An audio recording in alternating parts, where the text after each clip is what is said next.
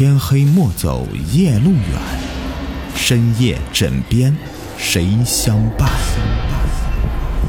欢迎收听《灵异鬼事》，本节目由喜马拉雅独家播出。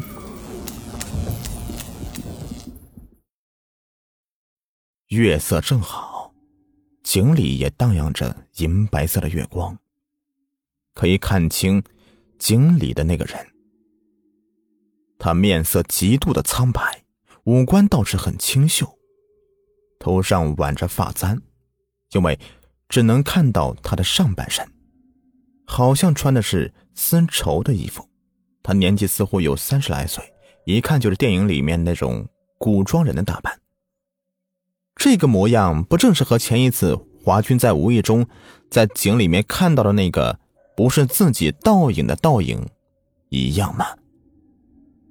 华军这时候的脸色比在井里面那个人还要苍白，那个人还在唱着那首歌。夜色冷，秋风寒，千年寂寞凄凉，谁与我长共？歌声飘飘渺渺的萦绕着华军，华军双腿发软，想走又走不了，想动也无法动一动，只有直直的盯着井里面那个人，那个人也在盯着他。这样，形成一个奇怪的对望。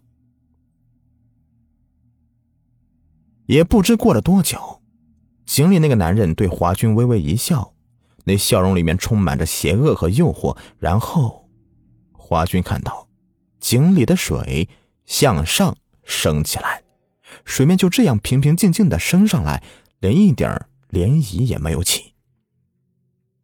随着水面升高。井水也是越来越清楚了，那个人也随水面的升高而升高。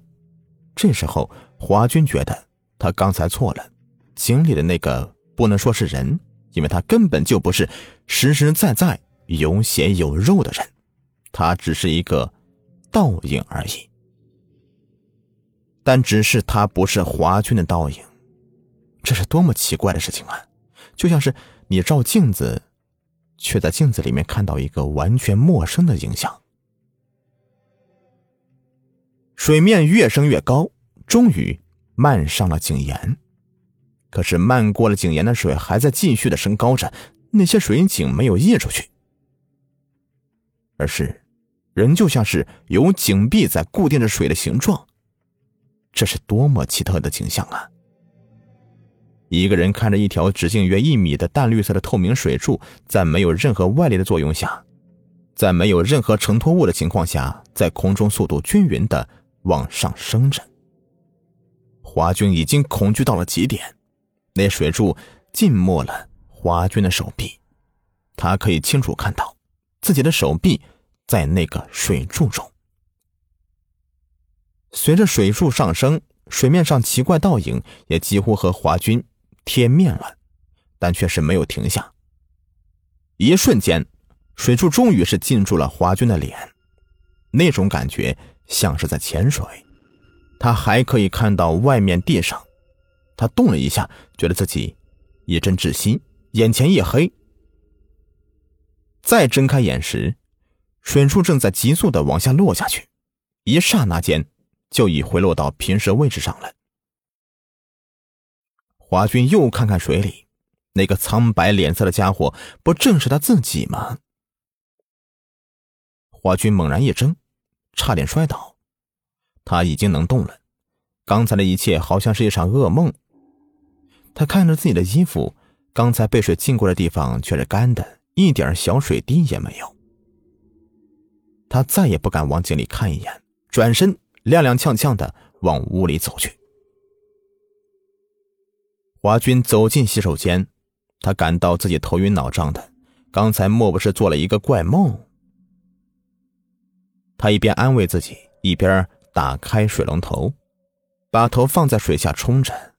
冲洗完，他习惯性的抹了一把脸，手抹在脸上，有种奇怪的感觉在心上。他的手摸到一张平滑的脸。不是指华军的皮肤光滑，而是他自己的脸上是平的，脸上是平的，嗯，那鼻子呢？华军颤抖着抬起手，在这脸上摸着，但他摸来摸去，摸来摸去，到处都是平的，没有鼻子，没有嘴，没有眼睛，没有耳朵，甚至连眉毛也摸不到。他忍不住望向洗脸盆上方的镜子，在房间不是很亮的光线下，一眼就看到镜子里那张苍白的没有人色的脸。那脸上除了头发，什么也没有，什么也没有，像是戴着一张光滑的面具。而镜子里那个人的发型、衣服完全和华军一样。他不由得抬手捂住乱跳的心脏。镜子里那个人也抬手抚在心脏位置。华军觉得自己要疯了，他闭上眼睛，心里默念着：“这是噩梦，这是噩梦，这是噩梦啊！”当华军稍微平静一点的时候，他微微张开眼，却看到镜子里那个人正从镜子里面伸出来，他的脖子伸得长长的，头已经出了镜子，正在朝着华军的脸伸过来。华军狂叫一声，猛地用尽全身力气向那个伸出来的头上打过去。他的手什么也没碰到，由于用力过大。他的手打到镜子，可是他的手却穿过镜面，好像落在一个虚无的空间里。第二天早上，小李来上班的时候，看到办事处的门还没有开，华军这家伙一定是在睡懒觉了。小李都习惯了，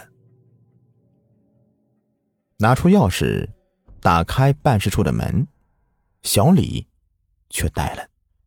他发现办事处里面一片狼藉，除了办公桌还在那里，其他东西，包括桌子的抽屉，全都不见了。地上乱七八糟掉的纸片、杂志、稿纸、水笔等东西。华军的宿舍门开着，里面一样是一片狼藉，除了床和写字台，什么都不见了，连床上被子也没了。小李第一念头就是办事处被窃了。但是华军人呢？小李更加小心的走进华军的房间，发现通向小院的门是开的。他一走进院子，更加呆住了。小院里面堆满了办事处的和华军宿舍里丢的东西，一个人正在把堆在地上的东西往水井里面扔。你在干嘛呀？小李大喝一声。那个人听到声音，猛地回头，手里还搬着一个显示器。那个人满脸伤痕，血都凝在脸上。可能血干的太久了，有些地方的血痂都已经掉了，露出苍白的没有血色的脸。这，这不是华军吗？华军！小李惊叫一声，却看到华军睁大眼睛瞪着他。忽然，华军狂叫起来。你滚回去！快滚回去！快滚回你的水里去！华军边叫着，边把手中的显示器向小李丢过来。显示器没砸到小李，掉在地上，发出“砰”的巨响。然后，小李看到华军向他恶狠狠的扑过来，小李吓得掉头飞快的跑了出去。从此，华军就疯掉了。